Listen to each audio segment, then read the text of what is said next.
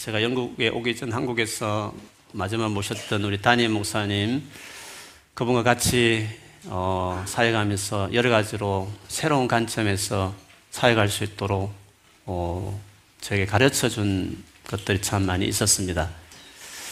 그 중에 지금 기억나는 것은 어, 중형 교회였기 때문에 그래도 나름대로 예배당이 어, 그렇게 작지는 않았는데 특별히 이제 독일식으로 지하를 2층으로 이렇게 팠어 어, 본 예배를 드리는 본당으로 사용했었습니다. 근데 그 목사님은 고집스럽게 24시간 꼭 본당을 어, 오픈하도록 그렇게 했습니다.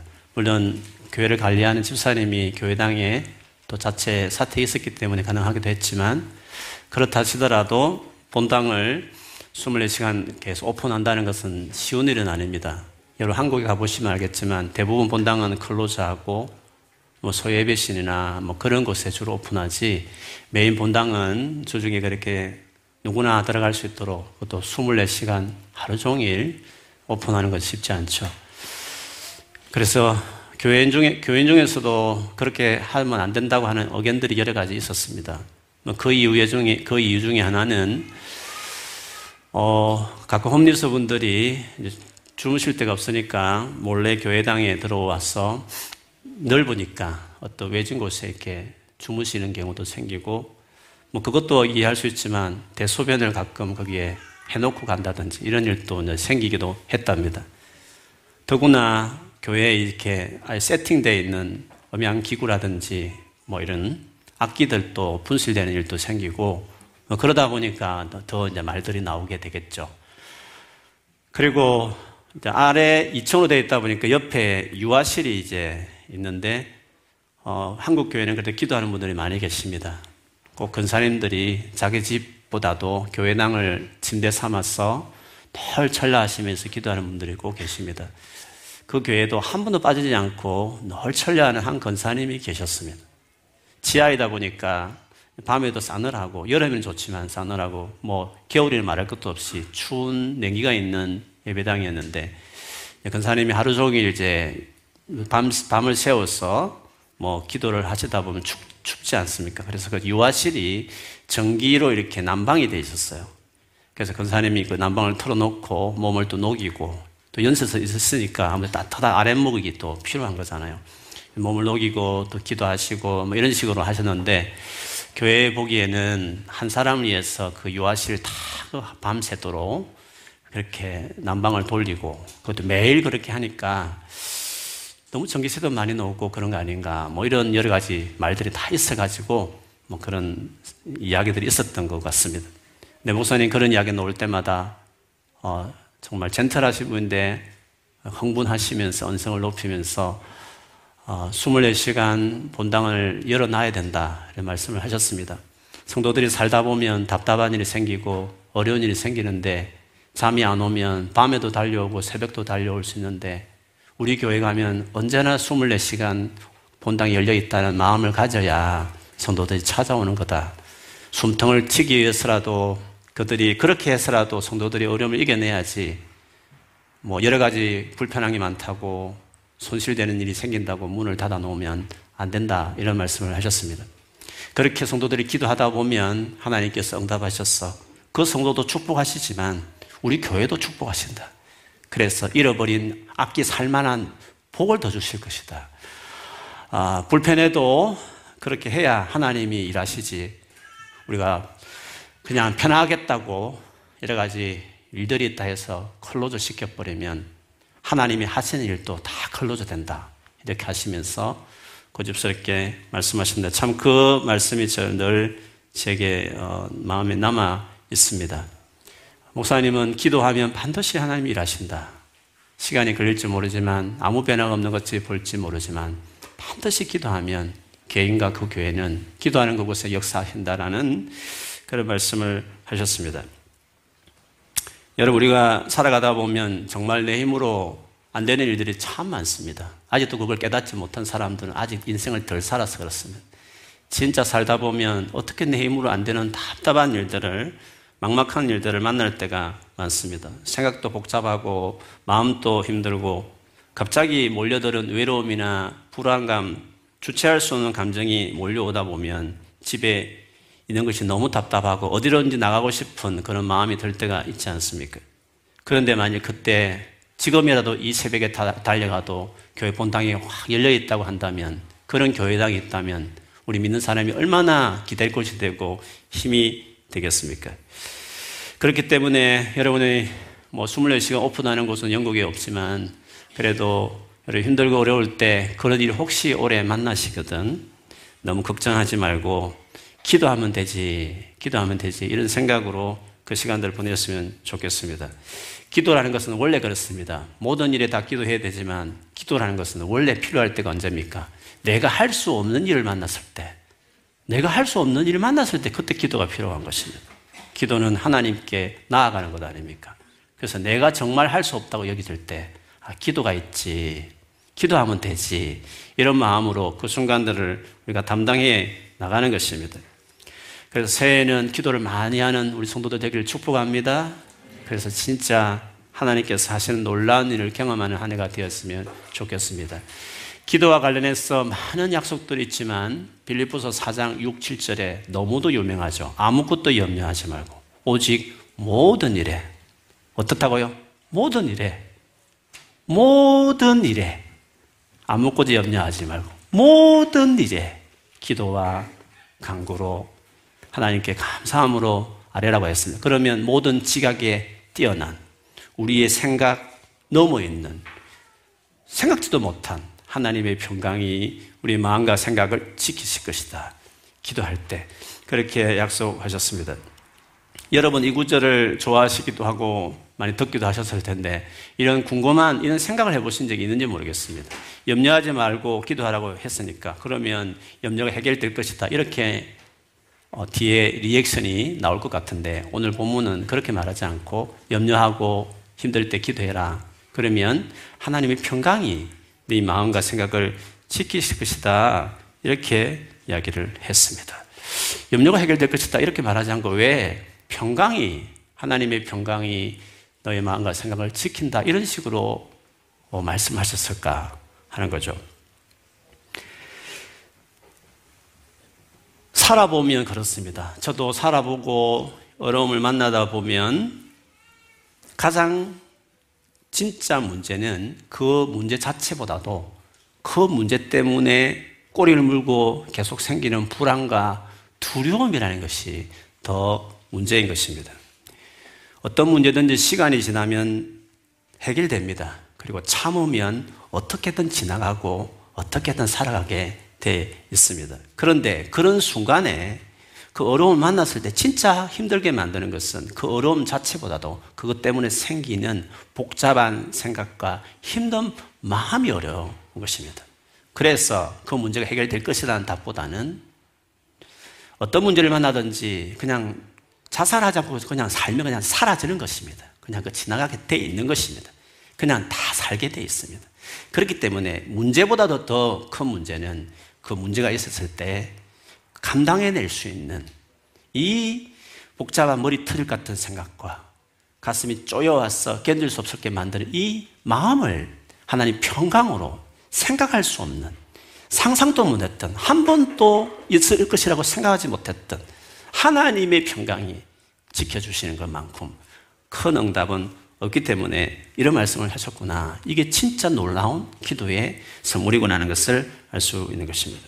그렇기 때문에 만일에 우리의 안에 그런 생각과 마음을 하나님의 평강으로 그것도 엄청난 이 놀라운 하나님의 평강으로 지켜주시는 걸 한다면 우리 어떤 어려움도 다 감당할 수 있는 것이에요. 그러니 기도가 이 모든 걸 이 놀라운 평강을 누릴 수 있는 것이니까 우리에게 기도가 얼마나 소중한지를 알 수 있는 것이죠.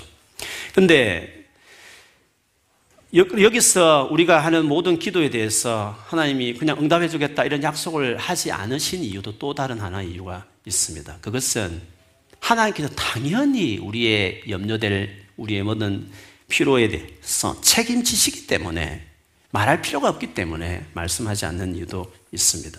그리고 오히려 그것보다도 더 신경 써서 해야 될 중요한 일이 있기 때문이라는 거죠. 그러니까 우리가 진짜 간절하게 구해서 경험해야 할 중요한 일이 있다는 것입니다. 우리의 기도는 이 목적을 위해서 더 사용되어야 한다는 것인 것입니다. 도대체 우리에게 기도해야 될 가장 중요한 이유와 목적은 도대체 어디에 있는 것이겠습니까? 그것을 예수께서 하신 말씀에 보면 이런 말씀이 있습니다. 마태복음 6장 31절에서 32절입니다. 그러므로 무엇을 먹을까, 무엇을 마실까, 무엇을 입을까 하고 걱정하지 말아라. 이 모든 것은 모두 이방 사람들이 구하는 것이요. 너의 하늘 아버지께서는 이 모든 것이 너에게 있어 필요하다는 것을 아신다 하고 말했습니다. 무엇을 먹을까 마실까 입을까 걱정하면서 기도하는 것은 이방인들이 주로 하는 기도라고 말했습니다. 이것은 고아의 기도입니다. 고아들이 무엇을 먹을까 마실까 입을까를 걱정하지 않습니까? 부모와 함께 사는 자녀는 이런 걱정을 하지 않습니다. 만일에 우리의 자녀가 아침에 벌떡 일어나서 오늘 무엇을 먹어야 되지? 무엇을 마셔야 되지? 무엇을 입어야 되지? 어디서 오늘 하루를 지내야 되지? 이렇게 만약에 내 자녀가 아침에 한다면 부모님이 참 철이 들었다고 기특하다고 이렇게 하실 부모는 없을 것입니다. 여보 오늘 어, 병원에 appointment 잡아야 되겠다고 아마 그렇게 부모님들이 하실 것입니다. 자녀들은 한 명도 그런 생각을 하지 않습니다. 왜요? 당연히 아버지께서 그거는 어머니께서 엄마가 돌보자 믿기 때문에 아예 그 생각 자체도 하지 않는 것입니다. 죄로 말미암아 하나님과 separate 된 이방인들 신이라고 말하고 종교심이 있을지 몰라도 인격적인 하나님을 만나지 못한 사람들은 영적으로 고아이기 때문에 당연히 고아들은 무엇을 먹을까 마실까 입을까를 걱정하듯이 이것은 나를 모르는 나와 접촉이 안 돼 있는 영적 고아인 이방인들이 기도할 때 그런 식의 기도를 중요하게 여기는 것이야. 너희는 하늘에 계신 아버지가 있다. 너희는 고아가 아니고 내 아들과 딸이고 나는 너의 아버지이기 때문에 아버지가 이런 기본적인 필요에 대해서 다 알고 책임지기 때문에 그것을 위한 기도하면 그것만 위해서 하는 기도는 하지 않아도 된다. 그렇기 때문에 굳이 우리의 필요에 대해서 염려하는 것에 대해서 응답하겠다. 이런 식의 말을 할 필요가 없다. 이 말이죠. 그렇기 때문에 이런 우리의 필요를 위해서 기도하는 것이 중요한 이유가 될 수 없는 것입니다. 그러면 자녀된 우리들이 집중해야 될 중요한 일이란 게 뭘까요? 자녀된 우리는 우리의 기도가 하나님께 말씀드린 우리의 기도가 무엇에 집중된 기도해야 되느냐 하는 것입니다. 부모들이 아무리 돈이 없어도 가난해도 자녀들이 중요한 뭔가를 정말 다부지게 음? 마음을 갖고 공부든지 뭐 사업이든지 딱 계획을 세워서 정말 열심히 딱 하겠다고 마음을 먹으면 모든 부모가 다 그럴 것입니다. 돈은 걱정하지 마. 네가 하고 싶은 거 열심히 해. 내가 밀어줄 테니까. 열심히 중요한 공부를 하라고 아마 그렇게 할 것입니다. 부모는 우리의 필요를 채우기 위해서 있는 것입니다. 우리 청년 중에서도 뒤늦게 이제 내가 할 곳을 찾아가서 공부하시는 그런 청년들이 있을 것입니다. 그래서 부모님께 손 벌린 것도 미안하고 생활비 받는 것도 미안하고 하는 것이 있는 부분도 있을 것이에요. 그러나 부모는 우리의 필요한 걸 돕기 위해서 있는 존재입니다. 괜찮습니다. 도움 받을 수 있으면 받으시고 대신 중요한 것을 하라 이 말입니다. 도움 받더라도 아르바이트 하면서 돌아다니면서 시간 낭비하지 말고 필요한 게 중요한 것이 있다고 생각하면 집중해서 도움 받아서라도 부모는 아무리 힘들고 어려워도 필요한 것도 내가 해줄 테니까 네가 정말 중요하게 생각하는 것을 집중해서 하라고 어느 부모든지 다 그렇게 말씀하실 것입니다. 그래서 부모의 도움 받아서 무엇을 먹을까, 입을까, 마실까, 지낼까, 일상적인 것은 걱정하지 말고 고아들이 하는 것이니까 부모가 있는 자녀들은 네가 하고 싶은 중요한 것을 하라는 것입니다. 우리 하나님도 마찬가지인 것입니다. 이 땅에서 얼마나 많은 필요한 것들이 있겠습니까? 너는 고아가 아니니 너는 내 아들과 딸이고 나는 너의 아버지니까 걱정하지 말고 네가 다 알고 있으니까 책임질 테니까 그 부분은 맡기고 내게 맡기고 너에게 정말 중요한 내 아들과 딸이니까 너에게 중요한 것을 더 신경 쓰고 그 중요한 것을 내게 와서 기도해 주면 좋겠다. 그게 주님의 마음인 것입니다. 그러면 예수 믿는 우리들이 세상을 살면서 진짜 하늘 아버지에게 우리 영적 아버지가 있는 우리가 자녀인 우리가 진짜 구해야 될 것이 뭡니까? 우리의 필요를 구하는 것보다도 정말 그러면 그거는 맡기고 우리가 진짜 중요하게 생각하고 구해야 될 일이 뭡니까? 조금 전에 말씀드릴 때 마태복음 6장 32절과 함께 이어서 33절까지 보면 이렇습니다. 이 모든 것은 모두 이방인들이 구하는 것이요. 너희의 하늘 아버지께서는 이 모든 것이 너희에게 필요하다는 것을 아신다. 너희는 먼저 하나님의 나라와 하나님의 을 구하여라. 그리하면 이 모든 것을 너희에게 더하여 주실 것이다. 하나님 나라와 그 하나님 나라의 을을 구하라 했습니다. 나는 너에게 하나님 나라를 상속할 것이다.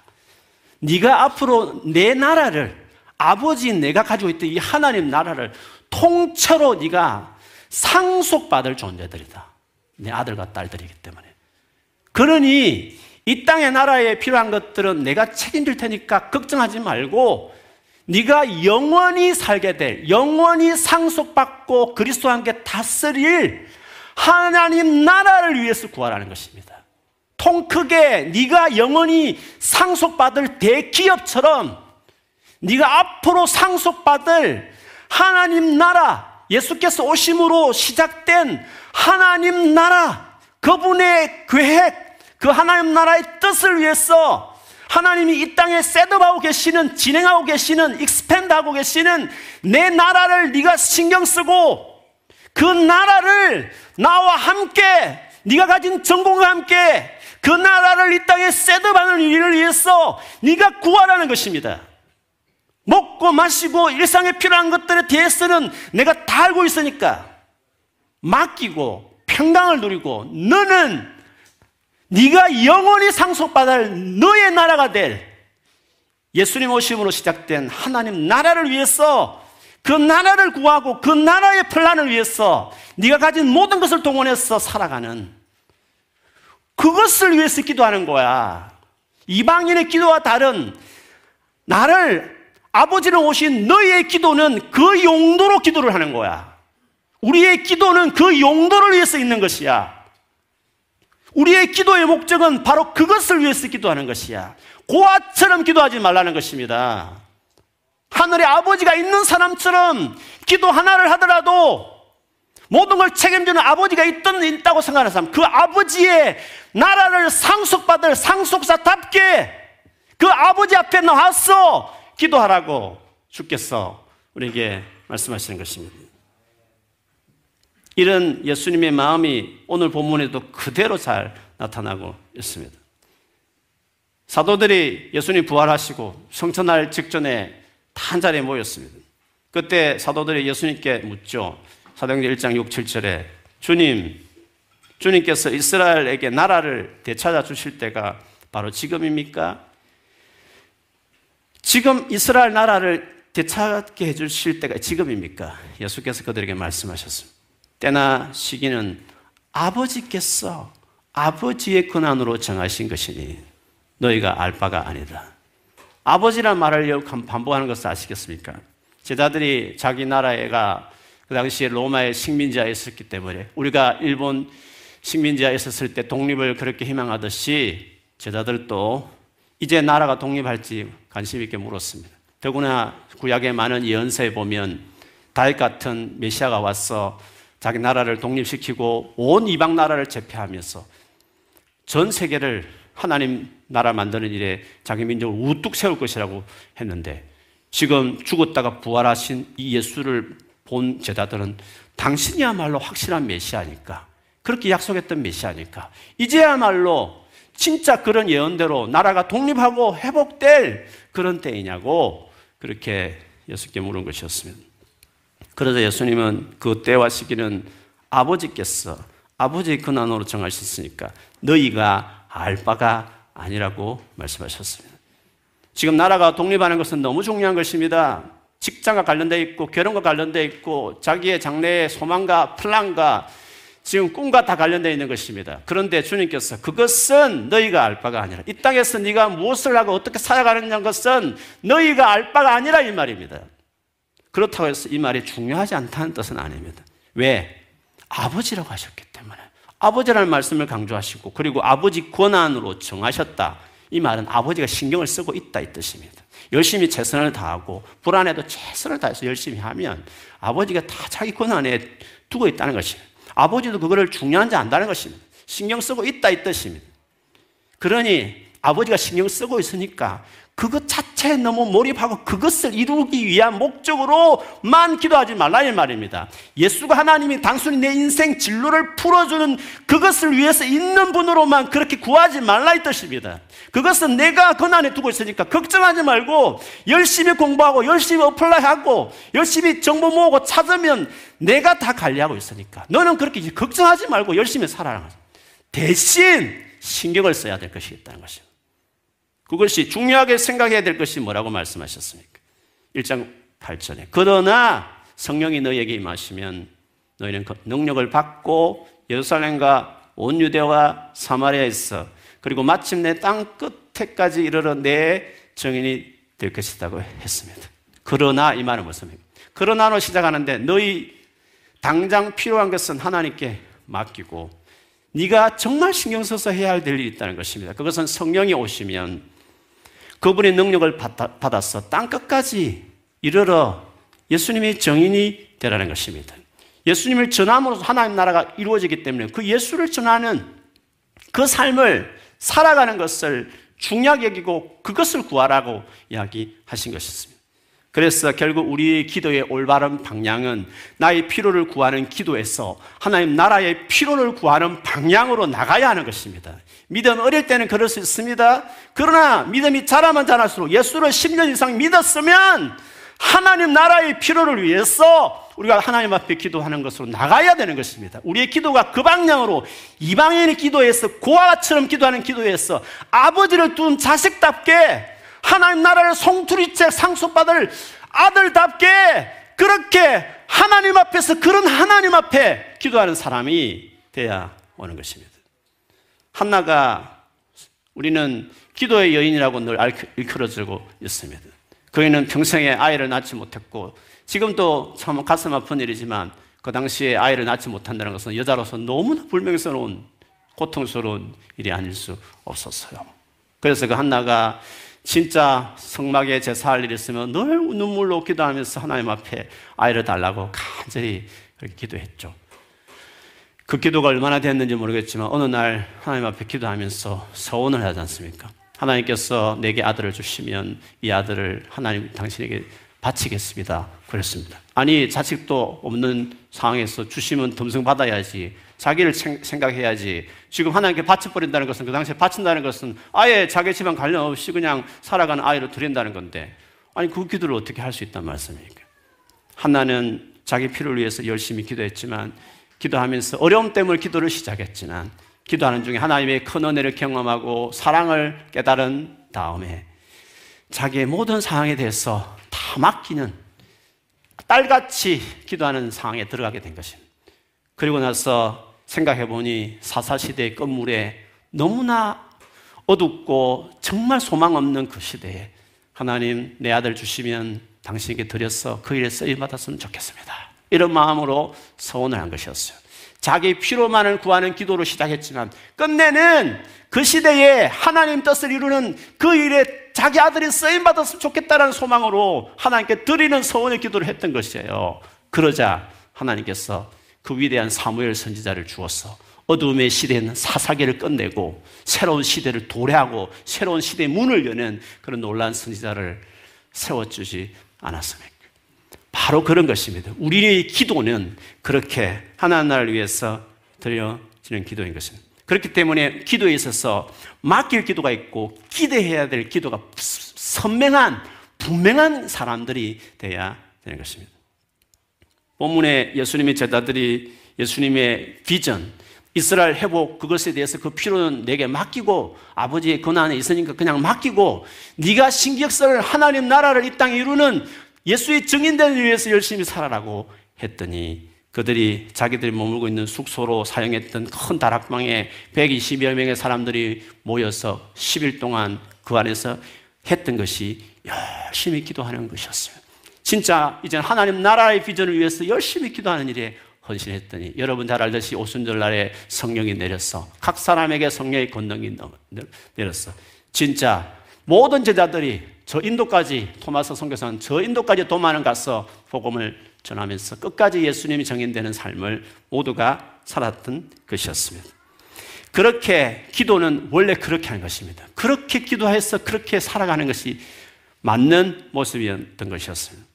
우리 교회가 작년부터 계속적으로 나누었던 교회 주신 비전들을 생각해 보면 다 하나같이 하나님 나라를 위한 기도입니다. 우리 교회 하나 크게 키워서 우리끼리 한번 잘해보자는 의미로 기도하는 거 하나도 없습니다. 우리가 multicultural church를 planting 하자, planting 하자고 계속 우리가 마음을 가지고 기도하고 있습니다.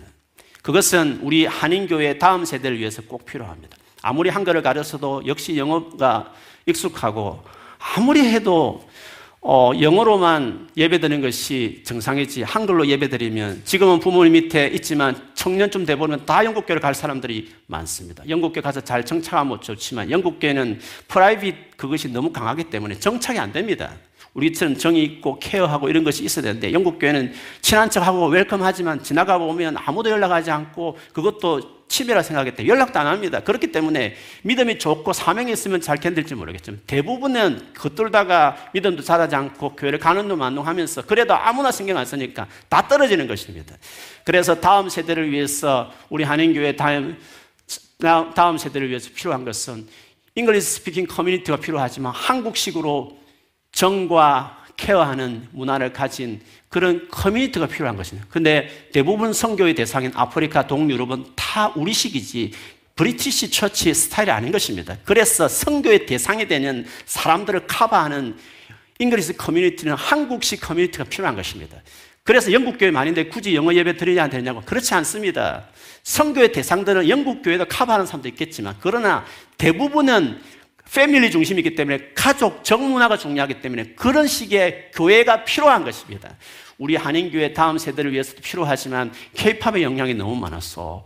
외국인들도 한국교를, 한국을 좋아하기 때문에 주님께서 한, 한민족을 마지막 선교를 끝내는 일에 지금 장을 깔고 계시는데 이 기회에 우리가 한국의 교회로서 문턱을 확 English speaking으로 외국인 모두에게 문턱을 낮춘 채로 그들을 품어낼 수 있는 선교의 정말 교두보 같은 church planting을 multicultural church planting을 저희가 하고 싶어서 그 기도를 하는 것이죠.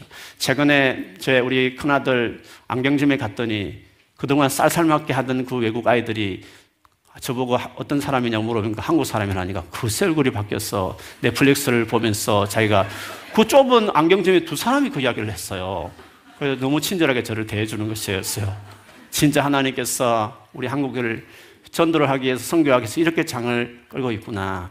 그렇기 때문에 우리에게 한인 교회가 하는 멀티컬처럴 교회는 영국 교회가 훨씬 더 파워풀합니다. 글로벌한 문화입니다. 물론 너무 간섭하고 너무 전화하고 집착하는 것은 조금 우리가 지향해야 되지만 그렇게 하지 않고 반토막 내고 조금 관리하고 조금 한국식, 영국식으로 이렇게 섞어버리면 우리 한국의 컬처는 글로벌하다.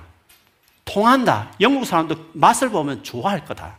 그런 점에서 얼마든지 여기에서 선교적으로 우리 다음 세대 우리 한인들을 위해서 필요할 뿐만 아니라 선교의 대상인 수많은 사람들을 위해서도 우리는 여기서 선교를 위해서 진짜 하려고 한다면 English speaking community가 교회가 필요하다 때문에 첫 번째 비전을 냈었습니다. 뿐만 아니라 우리 diaspora mission에 대해서도 이야기 했습니다. 지금은 전 세계 모든 족속들이 다 도시로 몰리고 있습니다. 모든 족속에 가서 복음을 전하는데 주님은 마지막 사에 판을 흔들어서 모든 족속이 한 곳으로 다 모으고 있습니다. 그곳은 도시를 이야기합니다. 2050년대에 전 세계 인구의 70%, 70%입니다. 70%다 도시에 모여 삽니다. 그래서 도시가 성교지가 된 것입니다. 도시는 놀랍게도 전도할 교회가 있고 또 전도 받아야 될 대상이 한 곳에 하나님이 같이 모아버렸습니다. 너무 머니까 마지막 시대 성교를 끝내기 위해서 도시 중심으로 사람들을 다 모으고 있습니다. 그래서 지금은 아프리카가 성교지가 아니라 런던이 성교지인 것입니다. 예수님 말씀대로 난리와 전쟁의 소문이 퍼지면 다 난민이 발생하고 난민이 어디 가겠습니까? 아프리카를 가겠습니까? 최종 목표치는 최고 선호하는 도시는 런던인 것입니다. 그러니 전 세계 가장 중요한 선교지는 런던이 된 것입니다. 놀랍게도 런던에는 전도할 선교사들 교회들이 부흥하는 도시입니다. 그렇기 때문에 하나님 다 아는 것입니다. 전 세계 도시가 똑같은 것입니다. 그 도시 안에 어떻게 선교할지가 중요. 모든 족속이 다 모였습니다. 첫 세대들은 저같이 영어를 잘 못하기 때문에 영어는 자리 가고 컨퍼런스 가면 늘 부담스럽습니다. 뭐 저희가 비전이 있기 때문에 꾸역꾸역하고 못 알아도 그냥 앉아, 앉아, 앉아 있으면서 아는 척 하지만 그러나 대부분 first generation은 언어와 문화의 갭이기 때문에 다 자기끼리 모여서 예배를 드리는 것입니다. 그러나 다음 세대는 다릅니다. 다음 세대는 선교사님이 선교지 가면 제일 중요한 게 언어, 문화 아닙니까? 그런데 그 다음 세대들은 그냥 여기 사는 그 한 가지, 한 가지마다 선교사 훈련이 다 됐습니다. 언어 완전하게 됐고, culture 완전하게 됐기 때문에 문제는 모으기만 하면, 비전만 제시하면 그들은 완전히 영국 재보고만 할 수 있는 것입니다. 모든 도시 중심으로 있는 다음 세대들을 모으면 되는 것입니다. 이것은 모든 나라도 다 마찬가지입니다. 유럽을 어떻게 재보고할 것인가? 지금 웨일즈가 중요한 게 아닙니다. 토마스 성경에서 있을 때는 그럴지 모르겠어요. 지금은 웨일즈가 중요한 게 아닙니다. 지금은 런던이 중요한 것이죠. 왜 웨일즈를 그렇게 한국 사람들은 막 토마스 성경 하면서 그렇게 웨일즈를 좋아하는지 모르겠지만 향수에 젖을 것이 아니라 지금은 런던이 중요한 것입니다. 런던에서 웨일즈를 가야 되는 것입니다. 그래서 런던 도시 안에서 이 다양한 다양한 외국 교회들이 있는데 그 다음 세대가 중요한 것입니다. 그 다음 세대를 모아야 되는 것입니다. 그것을 위해서 첫 세대들을 모아서 커뮤니티를 만들고 우리 자녀들이 자꾸 그 언어 때문에 괴로워하지 말고 어차피 영어 중심이니까 그들에게 비전을 세워줘서 그들이 장을 만들어주자. 활개를 치면서 성교를 끝내는 성서 주역을 만들어 버리자고 같이 언론했어. 젊은 아이들을 그들을 은혜주고 비전 주어서 그들이 런던을 중심으로 보밍엄을 중심으로 맨체스터 중심으로 시드니와 샌프란시스코와 뉴욕과 한국의 서울과 안양과 모든 각계의 도시마다 거기에 있는 디아스프라들을 네트워킹해서 거기 다음 세대들을 비전을 주어서 그들이 각 나라에서 성교를 끝내는 것입니다. 70% 모여있는 도시 중심으로 해서 칸트리 사이드까지 다 커버하면 우리 시대의 성교를 끝내는 것입니다. 그래서 최고 영향력이 있는 전 세계 가장 영향력, 뉴욕보다 더 영향력 런던의 그 모델이 나와야 하는 것입니다. 이건 샘플이 나오면 전 세계 도시마다 수출해낼 수 있기 때문에 그대로 전수할 수 있기 때문에 우리가 그 꿈을 디아스프라 중에 한 교회가 그 꿈을 필요. 영국 교회는 그걸 잘 모릅니다. 언어의 갭이 얼마나 큰지 그들은 몰랍니다. 아무리 디아스프라를 외쳐도 그들은 이 갭을 모르는 것입니다. 그래서 디아스프라 중에 어떤 교회가 일어났어야 될 것입니다. 그런 것을 볼 때 우리 교회가 이름하는 우리 형제자매들이 젊은 여러분들이 여기 온 것은 우연이 아니라 여기에서 좋은 이거 잼플을 만들어서 도시 안에 수많은 교회들과 영국 교회도 마찬가지로 다 연합을 해서 같이 다음 세대를 세워서 그들이 성교해 내도록 좋은 이거 잼플 생기면 파리의 한인교회를 결주시키고 시드니 가서 뉴욕의 한인교회를 결주시켜서 중심으로 한인 문화를 끌어 깔아놨으니까 한인교회가 마지막 시대에 성교를 완성하는 일에 장렬하게 주님 앞에 오심을 예비하는 민족으로 써임 맞는 것이죠. 얼마나 우리에게 가슴 뜨겁게 하는 비전이 되고 이 젊은 우리 형제자매들이 여러분 시대에 끝낼 수 있는 놀라운 비전과 전략들이 주님이 지금 다 판을 깔고 있다 이 말씀이죠. 마지막으로 영역별 모임을 우리가 꿈꾸고 있습니다. 영역별 모임이라는 것은 단순히 그 재정하는 거 뭐 변호사끼리 의사끼리 모여진 정도의 해패는 있었지만 그렇지 않고 우리 모든 영역을 다 커버했어. 모든 영역들, 섹터를 다 만들었어.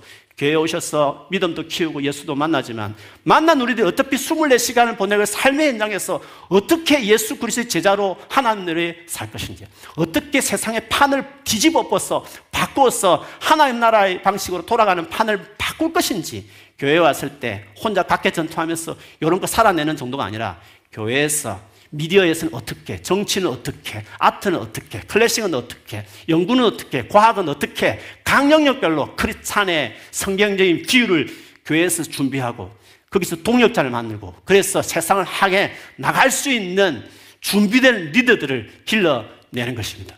교회만큼 사회 전반에 퍼져 있는 커뮤니티는 없습니다. 세바스가 아무나 합니까? 테드가 아무데나 하지 않습니다. 교회는 항시 언제나 만날 수 있는 커뮤니티가 교회입니다. 교회에서 그 장을 만들어내면 수많은 믿지 않는 젊은이들도 그런 자기 분야에 믿음 있고 신실하고 인격적인 사람이 와서 전문가가 와서 강의를 하고 멘토가 되어준다면 안 믿는 친구들도 아마 교회를 올 수 있는 관심을 가지게 될 것이라고 믿는 것이죠. 그러나 그 모든 것들은 지금도 준비되어 있지 않죠. 팀 켈러 목사님이 일가 영생이라는 것이 베스트셀러 나왔는데 기껏해야 그 아주 원론적인 이야기가 베스트셀러가 됐다는 것은 그만큼 이게 초기 단계라 이 말이죠. 우리 교회는 수많은 전공과 직업인들이 있으니까 그것을 잘 연구해서 힘들고 어렵지만 도면을 만들고 드로잉해서 스케치해서 강령령마다 매뉴얼화 시키기 시작할 때 많은 교회에 도움을 주고 강령령마다 리더를 길러낼 수 있는 마지막 강영역에서 진짜 선교를 해내는 전체적으로 수면적으로 하는 게 디아스포 선교라면 영역별 보면 깊숙이 들어가서 사영역에 들어가서 하나님 나라의 가치를 실현하는 제자를 길러내는 것입니다. 이 모든 것을 생각해 보면 단순히 우리 교회만을 위해 우리 교회 하나 키우자는 의미로 말한 것이 아니라 모든 교회를 돕고 마지막 시대에 주의 오심을 준비하기 위해서 선교를 끝내기 위해서 우리가 모든 것을 꿈꾸고 있는 것입니다.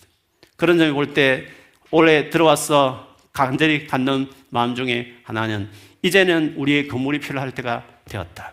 언제나 24시간 달려가도 예배할 수 있는, 뜨겁게 예배할 수 있는, 120명이 모여서 뜨겁게 기도할 수 있는 처소가 이제는 필요한 것입니다. 수많은 디아스포라 지도자들과 다음 세대들 모여서 훈련하고 꿈을 키우는 그런 장소가 우리에게 필요한 것입니다.